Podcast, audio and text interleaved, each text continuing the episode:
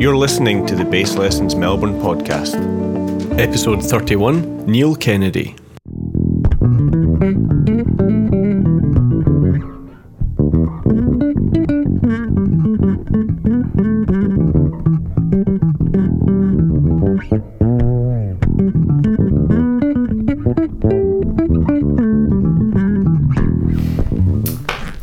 You doing? This is Craig here from Bass Lessons Melbourne, and today I'm joined by Mr. Neil Kennedy. So Neil, it's really great to have you around. Nice to meet you. I appreciate you coming and bringing your some of your instruments as well, Thank you. which we will definitely get to talk about Yeah. very soon.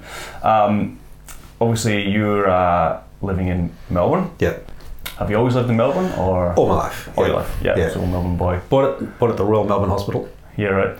and yeah, been here ever since. Okay. East. East, yeah, Yeah. and um, yeah, moved around those, those areas. Mostly now settled in Ferntree Gully. Okay. it's a very very nice place to Nice. retire to. And trees. Oh, lots of trees. Yeah. Yeah. Lots of trees for making basses. Well, you never know. There's some nice ones fall down occasionally in the Dandenongs, which Yeah. are, are worth going up to check out. Some um, a lot of old blackwood trees up there, and they do fall over, and somebody's got to use them. So yeah. Uh, mostly I've um, been sourcing from different, all sorts of different places, and there's all sorts of good um, furniture timber places around as well, and they have very, very good quality timbers. Okay. And um, for the more, want, like decorative tops on instruments and stuff like that, Sure. you, I hang around woodworking shows and things like that, and uh, but there are really good suppliers around. I'm discovering as we as we go along that are. Um, Well, there's a guy in in Daylesford, and he supplies um, Fodera and uh, Sadowski and all sorts of people with Really? Blackwood. Oh yeah, and he's somehow he's managed to get all the good stuff. So it's, it's worth going So up and visiting him. is This is, uh, believe it or not, Californian uh, redwood, which um, was grown here in Jamieson, just just close to Daylesford.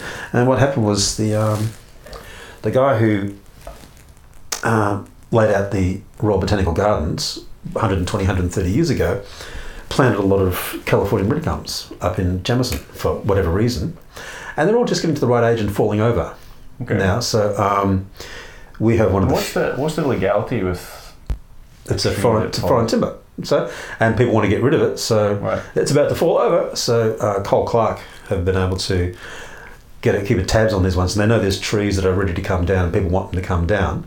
So then the trees come down, and they chop them up and bring them back to Bayswater, and they've got mountains of um, this uh, Californian redwood, which is fantastic on their acoustic Mm. instruments, Okay. Yeah. and we're also using them on electric basses as well. So it's one of the the top two, but So the cap on top will be Yeah. either That's that's a pretty thick it's a. cap. I made it this way so that I could contour the the neck without losing the without the wood disappearing. Sure. Yeah. So otherwise, it was a very thin top. that You'd be getting these big cutaways and stuff there. So it's more like a Les Paul cap. So it's 15 millimeters thick. And when I do the um, the carving here, I can, I can I can maintain the top and just um, a nice straight line around here. Yeah. So it keeps it uh, three uh, three centimeters thick here, and forty uh, millimeters will go to forty millimeters thick here, thirty millimeters thick here. And just, if I find this makes it really comfortable to bring your arm over. There's no Yeah. sharp edges, and we don't need to do a deep cut out in the back, so it sits very comfortably. I think. Anyway, Yeah. so you spend your life imposing new ideas on bass players and thinking, no, I think it should be good like that. But so, when we started doing the um, project with Cole Clark was the first time I I had to think, oh, I wonder what other people really like. So we started ask, started asking around and getting a lot of um, feedback from people about size and weight and so forth. And the thing I wanted to emphasise more than anything else was a very light instrument. hmm Because as you get older, the back gets a bit, you know. Well, it's good to start with a light instrument when you're young. Yeah. I think so that you don't end up with a sore back when Yeah. you're older. But when you're older, you still want a, want a lighter instrument. Sure. Anyway, so worked on that. Um, just keeping it lights. Made the body a little bit bigger than I've been making in the past. So that it's only about. I'll work it out quickly. It's about 15 millimeters wider, than, but it was enough to make it slightly different. Re- This re-. Yeah, repositioned a few things in terms of making it ergonomically easier to use. Uh, put the truss work uh, adjusted down here instead of up there, Yeah. and a whole bunch I'm a of fan things. of that. And yeah, yeah. so we'll um, and uh, yeah, really for me was keeping as light as possible was the was the big thing, and um, then a variety of different fingerboards. And we've, I've tried out the standard ebony fingerboard, which obviously everyone loves. Um, rosewood fingerboards for a while until the ban on rosewood Yeah. came into being. Was that a big uh, issue? Yes, I was at the NAMM show, um, and that's all anyone talked about. Like they had these huge Oh, seminars on the on, on the banning of the rosewoods, and um, so in, essentially, provided you can prove providence and you've got paperwork and so forth, and you can export and sell it. But f- I've had people, uh, guy I knew for years, bought a a 1960s Fender had it shipped over from England, rosewood fingerboard, no paperwork. Bye bye, sent it back. I, I don't, don't but yeah, once a rule is a got, rule. you've got to draw the line somewhere, Yeah. I guess. Uh, well, when I shipped my bass over years ago, I had an old, um, well, not an old, but I used to have a Lakland Darryl Jones Yeah. five string. And it came in and I got the call, you know, to say that it was in port because it came on a container, I guess, Yeah. shipped over. And they wanted to they wanted to inspect it, yeah, um, and it was like hundred and fifty dollars for them to inspect it. So I went down to the place, and the guy's like, "So, you know, what you got here?" I was like, "It's a bass." And he opened up the case and went, "It's fine. I don't even know why they send these down here." yeah. Like 150 bucks for them to just do it. That, It's that- like that dried, happens. treated, cured, Yeah. finished timber. Like, is it is it possible that that could bring in a Uh, but it's, it's a funny thing. Like when I get fingerboards shipped over, if it says guitar parts on the box, they don't even look. If it says wooden fingerboards, oh, suddenly it's in customs and they we need to and so it is. It was, as soon as I see guitar parts written on the box, they don't care. But as soon as they see, if they see anywhere it says, it says raw timber, Mm, then they want to inspect it. So make sure they put guitar parts on the box. right, good idea. Cool. So, um, how did you get into being a bass player?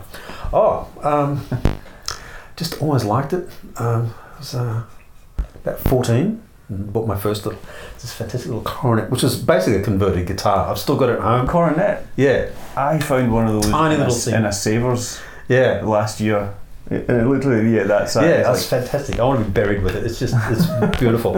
And then um, eventually went through a series of, um, they played at school, little bands at school and so forth. Do you have a good teacher? Had no teacher. school? No teacher? No, no, no. There's, the, I was one of the first bass teachers ever to teach in the in the school system. Okay. So uh, there were no no teachers at school. I got taught by John Rees from Men at Work. Okay. He was a bass teacher in Box Hill and a little shop up um, in oh, I was in Box Hill anyway, and um, taught by him for a few years, and that was that was that was very good because he was a, a composition major and violin player as well as a bass player, so he had a lot of knowledge. It was, it was very good, fantastic guy. Just really, um, yeah, really really good teacher. Mm. And then went off and con- uh, bought my first Rickenbacker, which is was my first really really nice instrument. Is that because you're into Yes or Motorhead? Yes, yes, absolutely. Yeah, Chris Squire was my hero. All, Sure. yeah. Never got to see them live, unfortunately. No. No. Uh, I've got to see a lot of bands live. My first ever concert I went to as a kid was Led Zeppelin at um, yeah at the uh, Kooyong tennis courts. Wow. I can barely remember a thing about it because Yeah. I was only about fifteen or something at the time. But it was just like, Must have been pretty exciting. oh yeah, yeah, it was very good. And then I went to the last Sunbury concert and got to see. Um, was that that was seventy five? So it was the it was the um, Deep Purple. They, they headlined. It was that was fantastic, and um, yeah, all sorts of things. So that's, this would get for me. So kind of, so kind of growing up on a prog rock, prog classic rock. Prog rock was the was the, was the thing. bit of Yeah. Genesis, Yale. Oh, the whole lot. Yeah, yeah. Got all the albums, and um, that's when I first saw Alembic basses. Was uh, in the hands of Greg Lake in um, um, ELP, and oh, they're, they're nice. And uh, being a, uh, I had uh, at the time I had a Maton JB4. I was just studying at that time at, at Melbourne State College, and uh, I fell in love with the idea of wouldn't it be nice if we just bit there and a bit there and change that little bit. And so, uh, The seeds was yeah, and that's- that's- so I built my first bass, uh, which is essentially a bit of a cross between a Maton JB4 and an alembic. And the GB GB4 is that jazz bass four or what?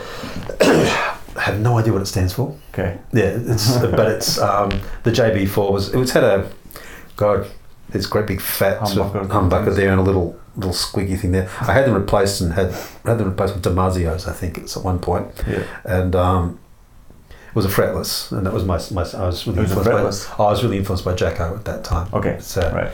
uh, as we all were, and And uh, still are. I have. I've made it a policy never to learn to play Donna Lee all the way Okay. through. I've, I've learned bits of it and so That's forth. my excuse as well. but I just, I, I never. It just became that thing. It was like everyone did it, and of course you learn all the little phrases and so forth. But I never wanted to play the whole thing all the way through. But anyway, so I might have forced all my students to do it. it was, it's like a standard thing.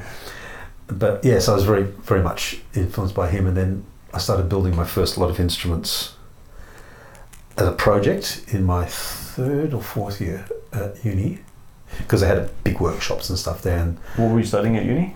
uh, a degree in music, in music education, Okay. and um, then um, so I built the first five instruments, just mucking around with the different um, construction types and so forth. I mean, it's even even nowadays with the the wealth of knowledge and the easy access we have to it, like undertaking building instruments still a bit of Yeah. a you kind of gotta know what you're doing. Like I, I asked lot, lots of people lots of very annoying questions. yeah, But the good thing was everyone was happy, you know, to help you out and so forth, and sure. a lot of just you know, well, it has to work like this, it has to go like that, and um, then um, then when I went out and started teaching, I was teaching at Box Hill Institute, which is a large TAFE college, and they had great big woodworking workshops. So I was able to go, Ah. what if I run this piece of wood through your thickness or so forth, and um, yeah, just been building ever since. Yeah, right. So since the 82, 83, and haven't stopped. So I did a lot of projects at Box Hill with students, and I helped them build a lot of instruments, and all, the time still teaching and playing, Mhm. and um, and then just became more involved in the instrument design and building side of it. I did um, and recording because all my postgraduate studies were all in recording technology and computer programming and God knows what. But still, the main thing I'm really enjoying is this now. What, playing if I can, but not a lot. Mhm. But mostly uh, building and designing, and Mm. it's good fun. Um, you've obviously seen. uh, You talked about seeing Alembic and Rickenbacker. I mean, we were talking earlier on about how the industry and the technology in bass building has just over the last well, 35 years Yeah. has changed incredibly, but Yeah. at the same time, not. Well, You know, you were saying how you, you were aiming to get your pickups in like P bass and 60s and 70s position, which is Mr. Fender got it right. I think he did a very, very good job. yeah, And also, partly, the pickup position has become part of the sound of the instrument. So, Uh, yeah. sure, you can move into different places, but the established sound of what we listen for in a bass is going to be either a P bass or a J bass kind of position. exactly. And when you move them around, yeah, oh, it, it's a different sound, Yeah. but it's a different sound. Yeah. Is that the sound that you have in your head when you think of bass? Yeah. Or, you know, if not, cool. and if there's a logical reason to move it because in your head you hear a different sound, that makes sense. But just you've got an established sound, the pickup positions blend really well. There was Yeah. a lot of thought went into that. When they moved it to the 70s position, it was a bit of a daft idea. It was just cosmetic, so the pickup sat more underneath the, the ashtray that sat over the top. Because you look at all the 60s ones, you can just see the pickup just poking through, Yeah. and the 70s ones, it's hidden Ah, back. okay. Purely aesthetic. It moved it 10 millimeters back, No idea. There you go. and um, but it changed the sound quite a bit. sound. So all the Marcus, then, that became. yeah, and then the Marcus Miller basses all have the seventies position pickups because Yeah. that's it. Uh, But most of them are now gone back to the sixties position because that's the Jaco sound. That's Yeah. that's that J bass back pickup position, and um, it's a little bit warmer, a little bit fatter. Yeah. Back here in the seventies position, it's a bit bit harsher. Yeah. Blends differently. So Blends definitely, yeah. Yeah. I mean, my F bass is 70s pickup position. yeah, Um, and yeah, I've played the same thing, F bass VF5 with 60s pickup with um, Alder and Rosewood, yeah, and that's Ash Maple, so the kind of classic 70s Marcus jazz bass thing. And it, it is, it's uh, back pickup, I much prefer a 60s position back pickup sound yeah, yeah. than 70s, but for the slap thing, I think I'm a seventies. And look, it's it's it's fine. Yeah, Yeah. That's, and um, everyone's got a sound in their head too, and you hear so many different people, um, and their slap sounds are so different, but they, all work. And, and you'll and you look at Larry Graham's sound that he gets, and that's a Mm. sound that would be different today than you hear Stanley Clarke's sound. Yeah, And- that that limbic. and then that's and, but that's also a short scale because he was a 30 30.75 inch scale. The Alembics.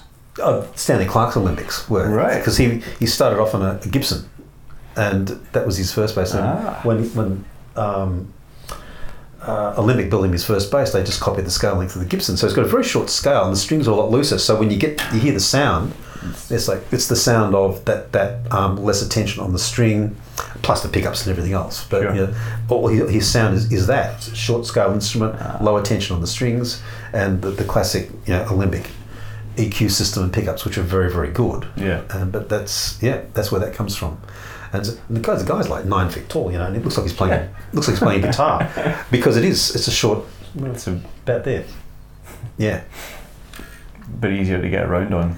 Oh yeah, and but when you pick less tension on the string, so he can pick, he can play a lot of um, he plays a lot of Spanish flamenco things and so forth, Power which which work well Yeah. on um, the the the shorter scale length because you can play that and you get that that different yeah that, that different sound, and plus you can also when you dig in, it's a totally different sound because of the tension and looseness on the strings. You get almost like a slap sound, and it's even more than that Yeah. Yeah. um, because of the lower tension. So a lot of his sound is sounds like he's slapping. He's actually just pounding the strings. It's Yeah. really it's a very it's a totally unique thing, and it's come from the fact that he plays an instrument that's quite different.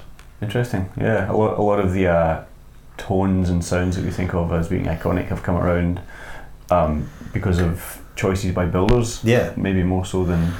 that was interesting. So a lot of builders when, when we went to um, extended range basses and we have these wider string spacings resisted the idea of making the fingerboards wider. so Anthony Jackson, who came up with the concept of the first six string bass, had quite a few built for him by different people, and couldn't get them to build it the way he wanted to. Oh, with a The- wider neck. yeah, and the first guy who did it for him was Ken Smith, and um, so and he was the first one. Okay, I'll do what you want, and he made this wider instrument which had 19 millimeter string spacing, which is up until then they're all doing like 16 millimeter, even narrower, because they couldn't get their head around the fact you might want that wider fingerboard. They thought it was difficult to get across. Yeah. Obviously, technique develops around it, and so he, Ken Smith was the first guy who would make him an instrument exactly to his specifications, except apparently wanted a half inch ebony fingerboard, which is like a huge slab of ebony on it. So That must have been so heavy. thinner, thinner neck, yeah. And um, so he changed it a little bit from Anthony Jackson's specifications, and he went to an 18 millimeter string spacing, which is what I'm using here, for example. Okay. Slightly narrower than a um, than 19. It's very hard to tell the difference, but it just makes it a little bit more ergonomic to get Sure. across. Yeah. And um, what what's your kind of out of the blue but just thinking about fingerboards and stuff. Like, Yeah. what's your take on on radius? Okay, on I use I use on mine a compound radius, Cool. which is um, 12 inch to 18 inch, so it's quite flat. right? Yeah. 12 inches is, is perfect. Look, it, but you would. Uh, um, I do prefer a flatter fingerboard, Yeah. and um, and that's just again personal taste. The compound radius is just um, compound radius versus um, a conical radius is conical cylindrical radius is almost moot because when you get the the the, um, the radius so wide, it doesn't make a lot of difference. Yeah. But mathematically, you look at it. Well, it makes sense for it to be a compound radius because the strings expand. So Sure. and but in reality, it only makes a difference if you're doing lots of bending, and that's on guitars. Okay. So, so if you're doing oh, whoop, that sort of thing on a, on a cylindrical radius, you'll get a bit of buzz out of that on a guitar in particular. Sure. So it doesn't. Whether it's a compound radius or not, I don't think makes a lot of difference. It's actually easier for me I think to work to a compound radius. interesting because I think I think my F bass is ten to fourteen. Yeah, Um, and what I found is down at the at the nut is it's got more of that jazz bass Yeah. Where you can actually it, it Well, feels that, more curved seven and a half inch radius, I think, on the Sure. jazz basses. Yeah. Yeah, and then up the top it's that little bit flatter. So maybe when you go for this the smaller radius, it makes a difference down here to, to how it feels because it's more curved. It's it's why it was it's curved in the first place was to make it easy to bend and so forth because all the original guitars and so forth were flat fingerboards. I guess You look at all the yeah. yeah Spanish. So it came from that that um, the classical guitars were flat, and then um, at some point, because of the bending and so forth that was happening, and because of the comfort of the way the, the finger falls across the, the radius, um, finger to have a little fingerboard. bit uh, It gives yeah, under here. yeah, Yeah. And so they would have based it on that. Um, as the neck gets wider, and and we're not playing chords down here, so we don't need to worry about that.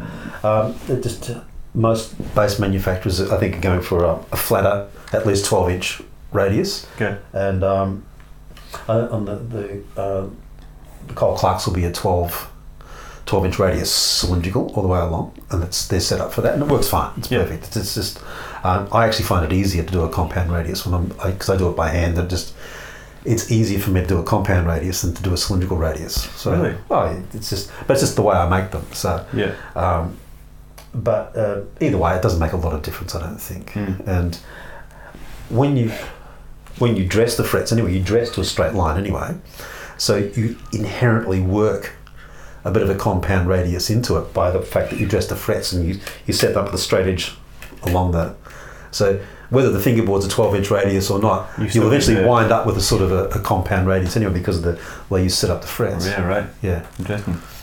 Um, there's obviously a huge amount of maths in, involved in building an instrument, and I've definitely played instruments where um, I'm not going to name any brands or whatever, where it's just like you know this is mathematically or scientifically the best way that this should be. What's where, where do you sit in terms of you know this is what we think of as bass, and this is what I think is ergonomically and scientifically the best. Is that the It's, it's a long answer or a short answer, but the long answer is, is really if you.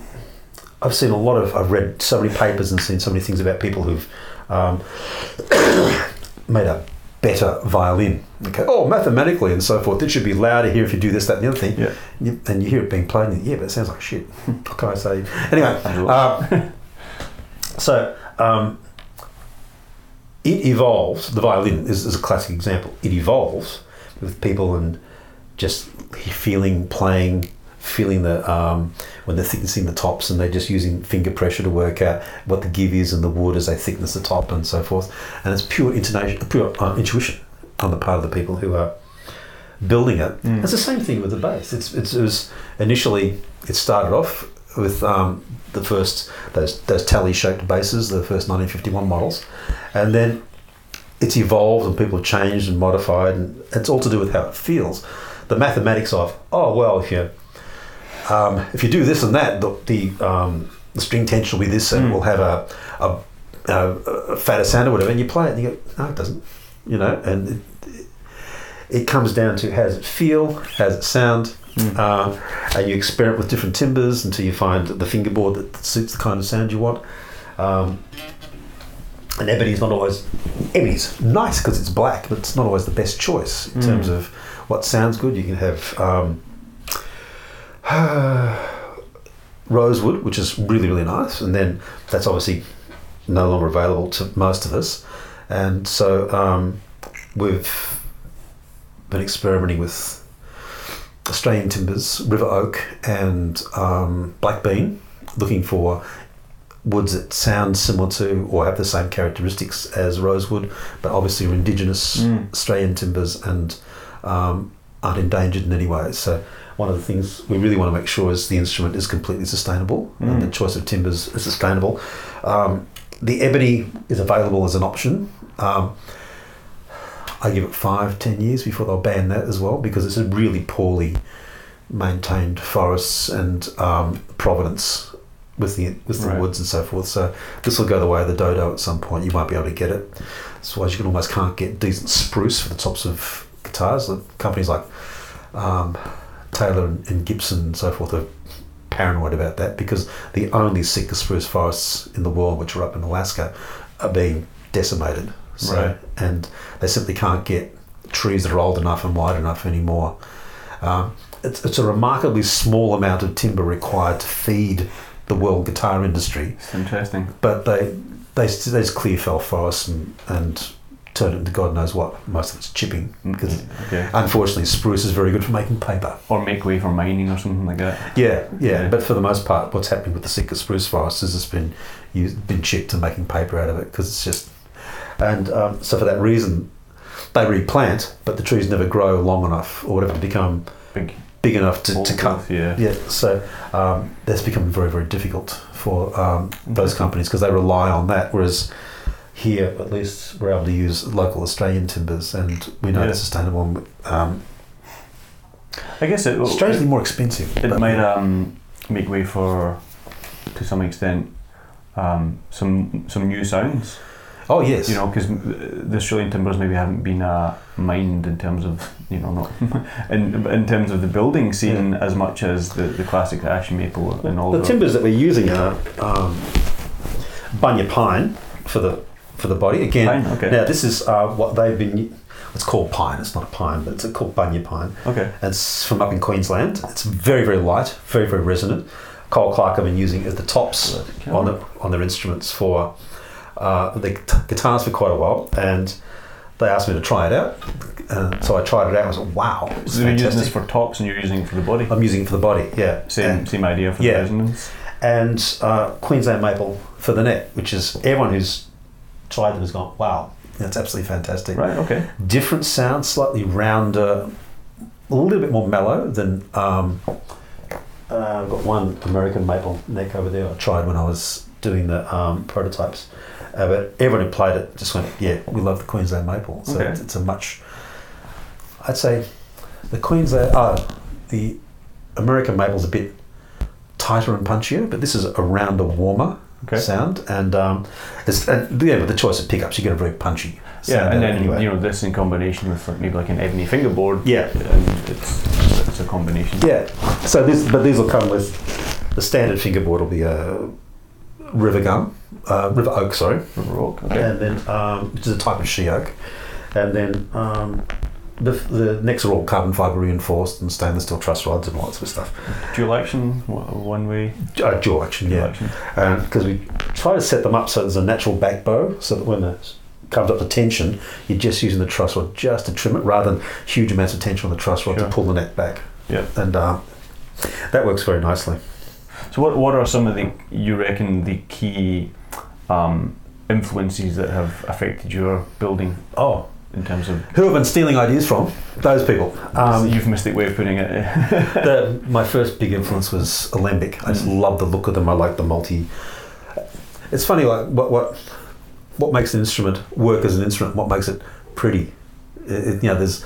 I'd like an instrument, but I'd like it to have this amount of bling on it. I guess this it's nice the same kind of thing Yeah. with the science and the and, Yeah. the, and the art and the bling and the And so um, you can get just a, a body that's just one single piece of timber, but I do like the ability to be able to put a cap on it to give it a different feature and, and Yeah. make it. sound- The I've used a neck through design here, which negates a lot of the body timber. right. It, it doesn't. You can't actually really see that. It's a, hid, it's a hidden neck. It's what we call a hidden neck through. If you look at that Can we have back, oops. Oh. Look at the back here. So it's a neck through right to right to there, and same with the catwood. We've simply, believe it or not, the catwood is joined into there, so you have a completely separate neck, blank running all the way down. Okay. You can see on the back, understand? Yeah. the catwood is inserted there, and you match it to the catwood on either side. Right. And but by doing that, the joint itself sets up a reflection point, so that the energy is bouncing around inside the, the neck, and all um, neck through instruments, the the body has less influence on the sound than the choice of neck and fingerboard. So on a bolt-on neck, because the sound has to be transmitted through the whole body, you get a different sound because you're engaging the entire body in the resonance. Whereas on a neck through, where you have the the Wings. wings slapped on the side, because the join creates a reflection point, not a lot of energy moves into the neck, uh, into, from the neck into the body. So you Right. wind up with, um, I think it was um, Ron Wickersham who runs Alembic, so only about 10% of the sound varies due to the body wings on the side compared to the neck. So Wow. the neck and the choice of timbers, the neck and the fingerboard. The fingerboard makes a massive Which then difference. results in you being able to choose a timber that's maybe a lot lighter Yeah, for yeah. for the wings and the body. Yeah, and it does. Um, I think it's worked out very well. It's a nice, punchy, fat sound. Everyone who's tried them um, agrees with me, which is very nice of them. But because it's like I said, it's one of those things where I've spent my life building one-off instruments for people Yeah. and sort of forcing my ideas on them. And this is the first time I've had to think about um, the market, what Kind the market's more of a middle ground. Yeah, But it's it's still uh, like we were talking about earlier on. It's still definitely within your tonal and aesthetic. Oh, it's, yeah, it's yeah. still Neil Kennedy. Well, this is the, this is the same body shape that I would use on my own, um, Yeah. uh, more elaborate instruments, but they simply have more elaborate laminations in the body, um, um, rarer, more elaborate, sexier pieces of timber on Sure. top and so forth. And I tend to laminate the back and the, the side, so you have a, a one piece all the way through on the top and back. A very different con- construction to this. How did you arrive at your body shape Um, of the bass? This, okay. Um, I, I, Paul Reed Smith guitars, the way he contours the top of the body, thought, that's really nice. I like that. So, and um, it was meant to be uh, an homage to Rickenbacker a little Okay. bit with the, the, the way the, the horns um, shape there. If you look hard enough, you see it. Anyway. Yep. And, um, and then, yeah, just what felt good and comfortable on me when I Okay. was playing. So it was all based around the fact that I'm a player, um, it's all based around what feels comfortable Yep. for me. And so, um, hopefully, I haven't made any poor choices in terms of that. But it is noticeable that we, what was comfortable on me, and I like slightly smaller bodies and so forth. Um, when we looked into this, and we thought, well, if we just make it a little bit bigger, it keeps the integrity of the instrument, but it just people were happy with that um, Sure. slightly bigger body Yeah. and it's um, it sits very comfortably. I position the um, the strap lock there instead of down there, so it sits more upright. Yep. And try and keep the, the neck as light and smaller headstock as possible as well, Mm. so that we don't have any weight pulling down on the. And you've got a cap on the headstock as well, or Yeah, yeah. So it's, in this one, we tried. Well, again, tried to match the, the cap yeah. to the because a big feature of the um, excuse me the red gum, I think red, red wood is the sapwood, which is the bit that's toward the outside of the tree, and the um, the core wood, which is towards the inside of the tree. If you um, if you cut it and you, you can get that feature of the, of the, the sapwood nice. coming through. Yeah. What they do on the guitars, acoustic guitars, they reverse it so the sapwood runs down the centre. Okay. Yeah. And I've, I've just kept it this with the sapwood running down Yeah. the size like that. So you can see that change.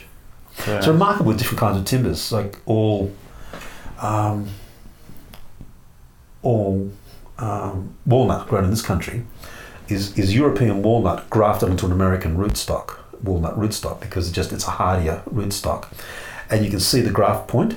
And sometimes you get a beautiful cut where you can see the graft point running through the, the timber on the base. I've done a few like this, and you can see the American walnut down there and the European walnut up there. Yeah. Really. It's fantastic to see. yeah. It's nice to be able to see nature. Yeah. on- on And look, instrument. it's, it's, it is, you can do some fantastic paint jobs and so forth, but the natural, um, the timber is just beautiful. Sure. And And the, so the instruments that are going to be coming out with uh, painted tops, Uh, what what will well, they there, will be, get- there's um, Queensland maple silkwood, which is a different species to the, um, the Queensland maple that we use. That's some really, really beautifully highly figured stuff, but it's a fairly um, light colour. So we're going to do different fade finishes on them from a, a red, a blue, and a green. And, um, and you can see the. Oh, you can see the figure. The idea is translucent, so it starts black there, and then just you see this beautiful translucent. to red or green or And, and the, the wood comes through beautifully. Nice. It's fantastic. Okay. And uh, yeah, so um, Paul, the, the, the guy who runs the, the paint shop um, Clark, genius, absolutely fantastic. Yeah. Yes. Hi, Paul. so, but yeah, it was very, very. Um, his, his, his paintwork's absolutely beautiful. So, Okay. But they all have a nitrocellulose finish on them. And These these do. these are these are nitrocellulose. Nitro. Yeah. Mine on my handmade ones, I'll use um, oiled and then uh, uh, rubbed on um, gel varnish. That um, it's a beautiful finish. It's, it's fantastic, but it takes days and days and days. yeah, so, yeah, and- And whereas the um, they can do five coats of nitrocellulose in a couple of hours, yeah, and it's a beautiful finish. and It comes up beautifully. yeah. It's a nice mix between gloss and matte. Yeah. Oops. Yeah. So um, yeah, and we're talking about yeah, the, so the fingerboards. Um, ask questions, I suppose.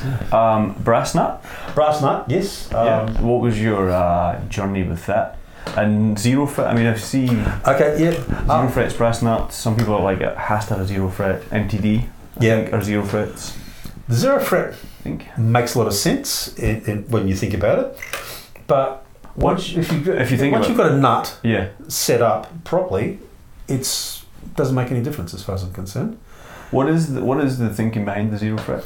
Zero fret is um, To keep The- it consistent feel. with fretting. or consistent um, string height. So when, when you're setting up here, for example, you want if I was to hold this string down here, measure the distance there, I want to be the same there. Okay.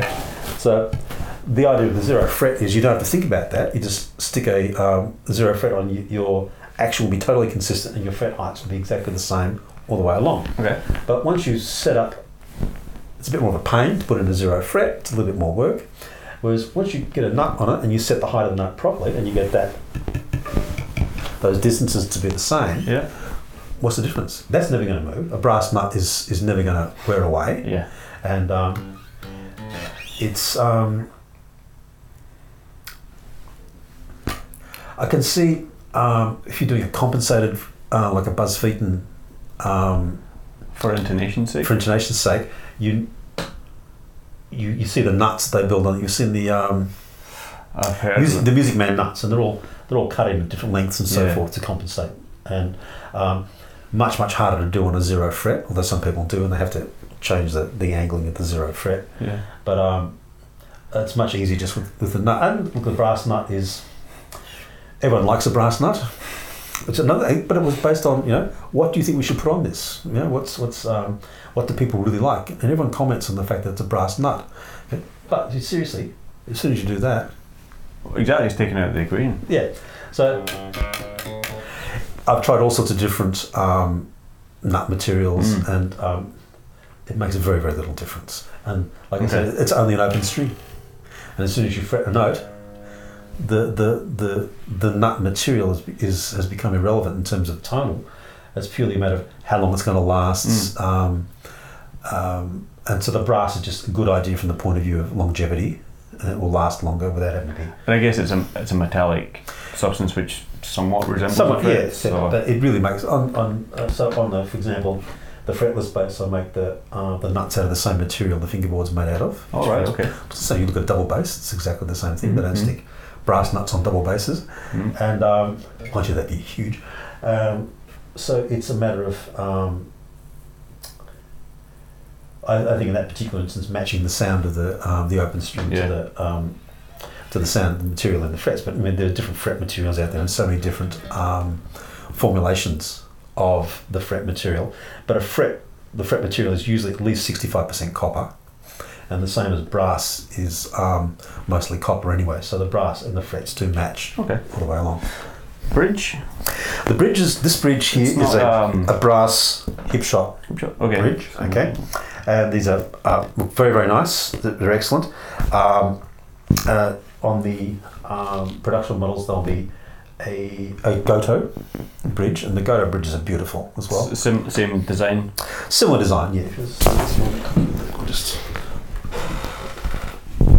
this is the exact Goto bridge that we'll be using, and um, again, sit beautifully. Um, nice, um, heavy material, and the um, Okay. and the saddles are very nice. Actually, there's some things about this that are a bit better than the Hipshot in Yeah, really? terms of adjustment and so forth, and other things that aren't. So I mean, it's just a compromise to work out what's going to sit the best. But th- th- these are very very nice bridges, and uh, it's also and it's cost as well because when you work to a cost on an instrument, Yeah. you try and get the best possible. Um, um, For your money. Yeah. yeah, for your money. And so again, I experimented and I can't tell the difference, and no one can tell the difference between the the Goto, the sounds of the Goto bridges and the Hipshot bridges.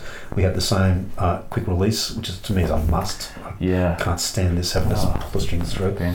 and um, look nice and sound good. So Um, and have you ever experimented with through body stringing? Because that's a bit of a hot topic with some people that I've spoken Um, okay. Uh, yes, I have, and it's it doesn't make a lot of difference. Yeah. I, in fact, I don't think it makes any difference. I was, it the theory is there that it pulls the bridge down more. Um, this is the only possible argument you have, like on a. Um, so here, this is set up, screwed on. It's pulling that way. Okay, Sure. so the screws have to stop the bridge from flying off. When the string through, the, the string through design, what you wind up with is the string pulling down Yeah. across the bridge But I rather than it's already. It's, yes. how yeah. much? If it's well screwed on, it's a, got a lot of mass in it. It's going to make no difference. And Mm. the more mass in the bridge, the less effect, whether it's string, th- whether it's through the body or whether it's on the bridge itself, it's going to have. Some people say because it's anchoring into the body, you're going to have more resonance. But this this is the point of string contact, Yes, right? yeah. So So it, it, I, as long as that is securely fixed to the instrument, and your big problem is people. Oh no, it sounds different because they want it to sound different when they put it on. When you can actually A B them and listen to them, and you be able to um, compare one that's identical instruments that have got that, this bridge Yeah. and the next bridge. You go, oh, seriously, it doesn't make a difference. yeah, the difference would be if anything, Yeah, negligible. yeah. And um, So I wonder. I wonder your pickup this came going to make more difference to the Yeah. sound than the actual, as long as the bridge. And it's one of those things too with light bridges and um, heavy bridges. So the heavier the bridge, the reflection of the energy backwards and forwards down the, um, the string is going to negate the sound of the body and anything else as Okay. well. The lighter ones, you can get nice aluminium versions of the, Yeah. and, and that means the body will you get more of the sound of the body Okay, coming into it. So it's um, interesting because I had um on my F bass, it came with the the bent plate kind of fender yeah through through thing, and I swapped it out for a Hipshot A style, and I preferred the I preferred the Hipshot A style. It just had a slightly more compressed, well that's because of the mass. more adjustability. Yeah, Yeah. because of the mass. Yeah, and so the mass, So I'm just going to just this Also- a bit. yeah, the mass of the, um, oops, the mass of the the bridge is going to determine how much engagement there is with the body. Okay, Right. so again, it's simple. When you pluck a string, you see it. There's a pulse bouncing backwards and forwards down the string. It reflects off the bridge. Okay. The heavier the bridge, the less energy is going to be put into the um, body. So less energy is lost, more sustain. Okay. Okay. But the lighter the bridge, the bridge will transmit energy into the, the body Which more. isn't necessarily a bad thing. It's not. no. Yeah. And, and you, all those early Fender bridges that were quite light, they sound good. Yeah, know? we'd all have one of them. Yeah. So it's um, the, it's subtle, and I, I did experiment with both aluminium and brass bridges, and there was a subtle difference, but certainly not enough for me to go, oh wow, you know. Mm. And I think the brass bridge gives it a slightly more more sustain and a slightly brighter sound, which is going to be inherent because you your high frequencies, as you lose energy, your high frequencies will die away quicker than your lower frequencies. So a lighter bridge will give you a more mellow sound because you'll lose the high frequencies more. You'll have the attack, but the sustain will the high frequencies will die away quicker. Okay. Whereas on a brass bridge, it'll keep that brightness a bit longer and have more sustain. Fascinating. And, and every, hopefully, hopefully people I know, look, that's it. but every single thing on the instrument, it's subtle. It makes makes just subtle differences. Like I said, your positioning of the, the heights of the of the of the pickups and And it's a compared to the combination of everything, Yeah. really, isn't it? It's not really. It's not really like oh, change out my bridge and I'll get this different yeah. sound. Anyone who thinks there's a magic pill you take and everything becomes better is, Yeah. is wrong. It's just you subtly change this, you subtly change that. Yeah. Your choice of the, the string length with your 35 inch scale length on Yeah. the on the five strings or 34 inch scale length on the on the four strings makes a subtle difference. The carbon fibre in the neck makes a subtle difference. Neck's more stable, it's stiffer. Yeah. You wind up with a much much better energy conservation inside a stiffer neck. so it's it's um it's really um, a whole combination of different things. Yeah. And when you put them all together, you go, well, hopefully it works and hopefully it feels comfortable and people Yeah. like to play it. Yeah. Um, so yeah, I'm, I'm, I've often seen think, oh, we've now well, this is massive 2TEK bridges. Have you seen those? Don't think so. It's It's, it's, it's about a kilo of, like, it's so heavy. Is that the one they build it into the body? Yeah, it goes right through the whole body. Now, the the argument is, and because then you have literally five sep- or four separate or five separate um, bridges all locked, locked together, and their argument is it reduces crosstalk between the strings. So if I go that, then the other strings will, will ring, Yeah. and that, that helps eliminate that. My argument is get a better technique, but. Or do we want that? Yeah, and so by doing that, particularly I think for people who play with a lot of fretwork and thing, uh, so Fix. uh, picks, Yeah. people use, use picks a lot, um, tend not to mute as much, and so you'll find that might be an advantage for them. But seriously, But the bass is so between the- heavy, yeah. and, it and alters the sound quite a lot as well. Yeah. That, um, but for the most part, the, the idea of crosstalk to me is just no. There's your, there's your solution. I Sure. Yeah. Yeah. Um, strings? Um, Have you gone on a string wormhole as well? Oh, I've tried everything so far. um, I've got to say, I think the best strings in the world are Fodera. Right. They're- and look, I can. uh, When you're setting up an instrument, and you notice always the G string's a bit shorter than the E string, when you use a set of Fodera strings, you get a straight line. They've got the everything worked out just beautifully in terms of the, the tension in the string and the material and so forth. It's fantastic. And um, so I've tried. Okay. And The the new- nickels or the No, I, I always prefer nickel one. I don't like stainless steel. It's far too bright and Sure. ringy. But that's just personal preference on my part. That's not to do with anything with the strings. Then you have, I tried um, the new D'Addario NY XL. Yes. They are very, very good. They're Really? fantastic. Uh, and these ones are Elixir strings. Okay. Uh, these are coated string. Yeah. But um, but these are the ones we're going to be supplying the bases with will be Elixirs. Oh really? Look, they're very nice, uh, Yeah. very good. The coating, um, hopefully, the strings will last long is, is the idea, Cool. and uh, I'm quite happy with the sound of it. It works well, and uh, nine times out of ten, people are going to replace the strings anyway with what they prefer. Mm-hmm. So, what you supply them with, as long as it's a good string, Yeah. and uh, but I do after trying them all out. If I was on my high-end instruments, I would be always going. I'll put Foderas on those because I just Interesting. but the yeah, the Cole Clark ones will have the elixir strings on them, and they're great. Mm. Well, these are all. That one's not, but all the others are elixirs at the moment. yeah. Okay. Yeah. Do you want to um, stick on back and rack and talk us through the preamp and EQ Oh, okay. setup on this guy? So that I picked up yesterday from the factory. That's the first. Sounds uh, great. Yes. yeah. That's the first um, run off the uh, the CNC machines and so forth. So but you can see it's as rough as guts because we just I'm setting that up this weekend, putting strings on it to check that all the everything's in a straight line. So you can see the primary differences between my handmade ones. For example, they're going to be um, th- there's a headstock join there, which is on mine. It's hidden underneath laminations. But this is the Cole Clark headstock join, which we're Yep. going to use. It's brilliant. It's it's, it's a Spanish Looks really strong. Oh, it's incredibly strong, and it's uh, it's, it's based on what's called a bird's beak joint, which is a, a very very old design that goes back for centuries. Yeah. And uh, it's, it just means, first of all, less wastage of wood, um, and the uh, yeah, incredibly strong, and will be you can put a choice of different timbers on top as well, so you can Oh. have a blackwood. Um, On the back. no, no, it'll be just be plain on the back. Yeah. but you have, but the whole thing will be made of blackwood, or the Oh, whole right, thing okay. be made of um, whatever. Yeah. So you can change the mass of the headstock Yeah. as well.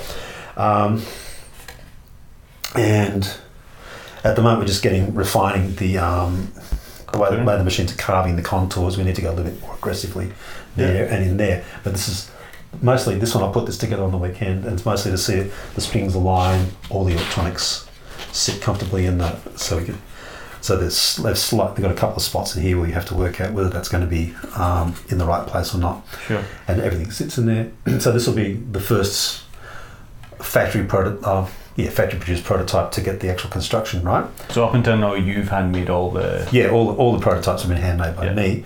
I've had them finished at the factory because I don't do spray finishes, and their their setup is, is much much better for that. Yeah. And so we're also working out how much has to be hand carved because some Mhm. will have to be hand carved initially, and then some some stuff will have to be. Um,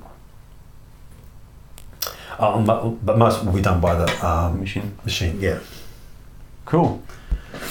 So this is uh, yeah. This this gets dressed up on the weekend, and we'll see that it all Aye. basically all, everything lines up and Yeah. everything fits. And then And if that's work, then we do it. Then we work out you know how to change things. Uh, I'll have to go in and train some of the staff and how to carve certain spots. do you reckon this will be? No, it'll be more like this. This is what we're going before. So it's a it's a sort of a comfort thing I find when you hold the bass and you get that. there's a balance and a comfort Right. point there, which I think is very very. So you can either go like a complete carve out there or put a heel in. So you can have a heelless or a a bass with a heel. And I, on these, I really prefer the heel. Yeah. It sits very nicely. Yeah.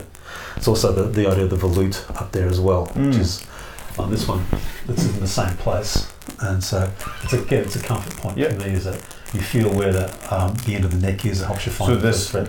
This volute. It's obviously your bird's beak neck joint there. Yeah. so it's got a volute in the same place. Yeah. It's just a matter it's a different. Um, Joint system. yeah. Cool.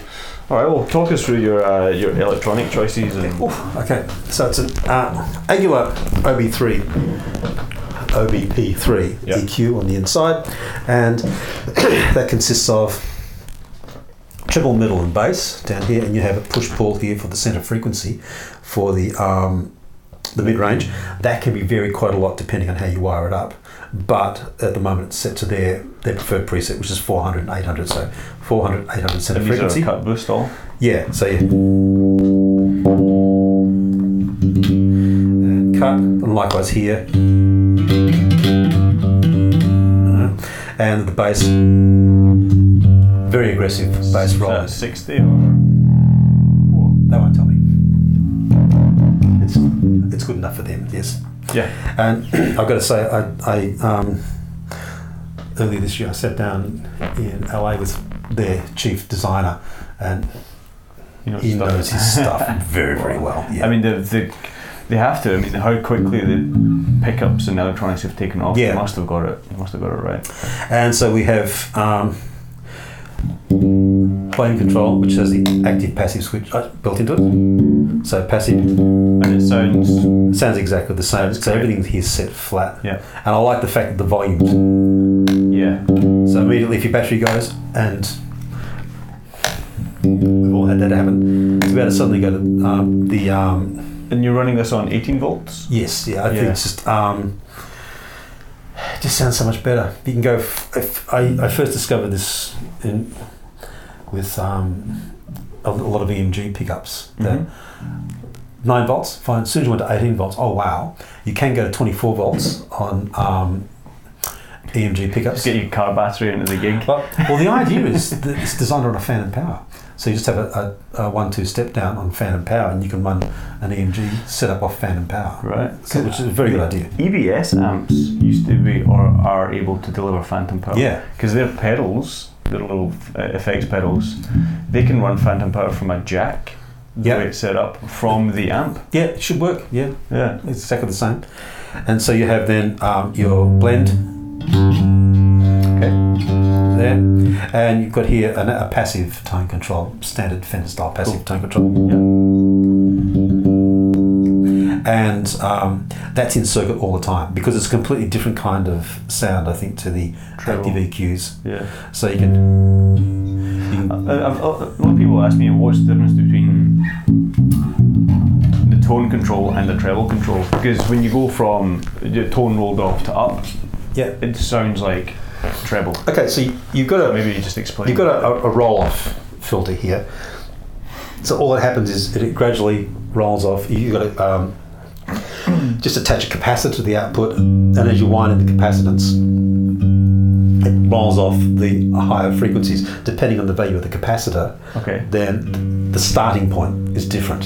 Right. And you And know, I- do you know what it is on on this? Uh, Or- it's like it's, you go by the value of the capacitor. So this is um, uh, 47 Mega. nanofarad. yeah, it's, it, it's. So there's really, only two types that are used: 22 or 47, and um, they, yeah. So the that that works as Yeah. a as a um, just a straight roll off, and depending on the value of the capacitor, its starting point and ending point will be different. Right, whereas opposed to the treble boost, for example, I just cut it, compare that to the roll off, it's a different sound. Okay, the treble is more like a like a cue, like an. A, Well, it's just it's a shelving. It's what's called a shelving EQ. okay. and what it does is affect every frequency above the shelving point the same way. So you have, um, I don't know what it is on this, but it could be everything above 6,000 cycles a second goes up or down. Whereas this simply rolls everything off on a curve. Sure. And um, the mid range gives you a bell curve.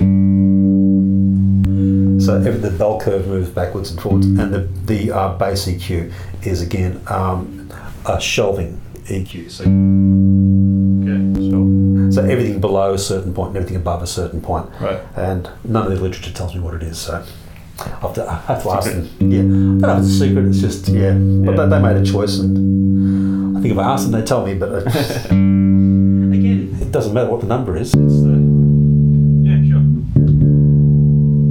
Sound like? It sounds like, it sounds like it's around 100 or 120 or something like that. Just by the way in. And because it rolls off a little bit anyway. It's nice and warm. Look, they've again, they know what they're doing. Their pickups sound great, and they've matched it well to the EQs, and they work very, very well.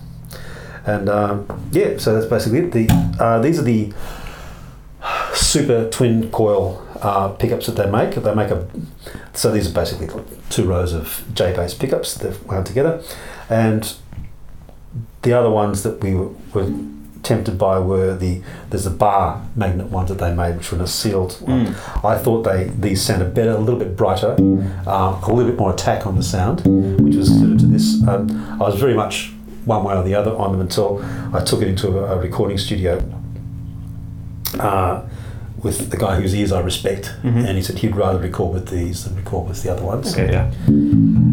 That was the decision maker for me, Yeah. and uh, because they really they were similar in sound, slightly different color Yeah. but you know, it was still that Aguilar sound, and um, and so these just had that slight edge, slight more attack, which just felt a bit better.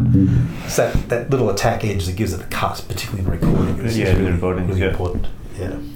So you, hopefully, all going well, you'll be taking the first run to NAMM. First one goes to NAMM. We'll be taking somewhere between eight and twelve instruments, plus Yeah. uh, several of my higher end instruments as a comparison, so people can see sort of the lineage of the, of the development of the instruments, and um, hopefully sell a few. And then I think they'll stay in America. They may not. I'm not quite sure what they're doing. It's it's up to the company. And then when we come back, uh, we'll have the orders from the American. We've already got orders for about 60 or 70 from uh, Australia, France, Germany, and England, I think.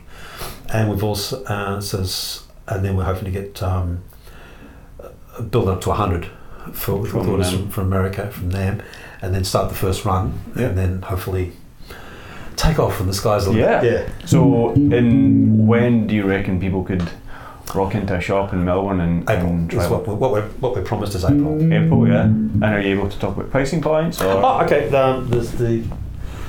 It may change. Okay. But Sure, the, yeah. For example, if you want to hold that. Yep.